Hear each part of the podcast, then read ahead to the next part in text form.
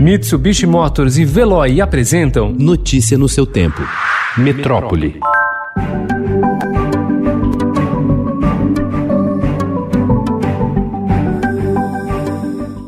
Países que tiveram sucesso na reabertura das escolas fizeram a retomada de atividades presenciais de maneira voluntária, com protocolos sanitários conhecidos e muitas vezes voltaram em conjunto ou até antes do comércio. A comunicação transparente com os pais também foi crucial, como mostra um estudo sobre os processos em 20 nações de todos os continentes. Mesmo onde havia forte oposição à volta, com o tempo as famílias passaram a confiar nas medidas e enviaram seus filhos às escolas escolas.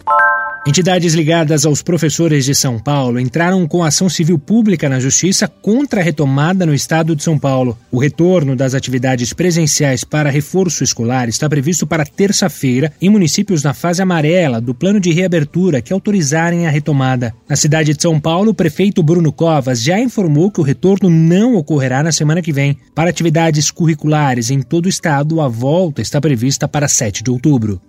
Sete meses após o Brasil entrar em estado de emergência pública por causa da pandemia, o Ministério da Saúde distribuiu menos de um terço dos quase 30 milhões de exames do tipo RT-PCR, que são considerados padrão ouro para diagnóstico da Covid-19. Até ontem, foram aproximadamente 6 milhões e meio de unidades enviadas a estados e municípios da rede pública de saúde, o que equivale a 28% do total. No mesmo período, o governo enviou 8 milhões de testes do tipo rápido, que localizam anticorpos para a doença, mas não são indicados para diagnóstico, obtidos por meio de doações.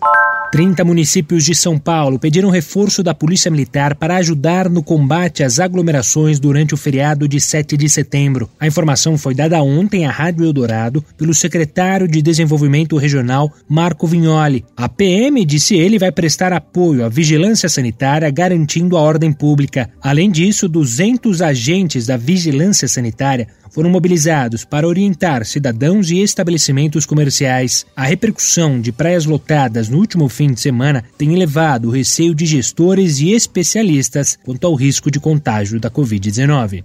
A retomada da economia brasileira tem de ocorrer a partir de um grande pacto verde e não nas mesmas bases de antes da pandemia do coronavírus, sob o risco de o país ficar de fora de grandes mercados globais. É preciso ter mais inclusão social e uma economia circular, voltada à inovação e com critérios ambientalmente corretos.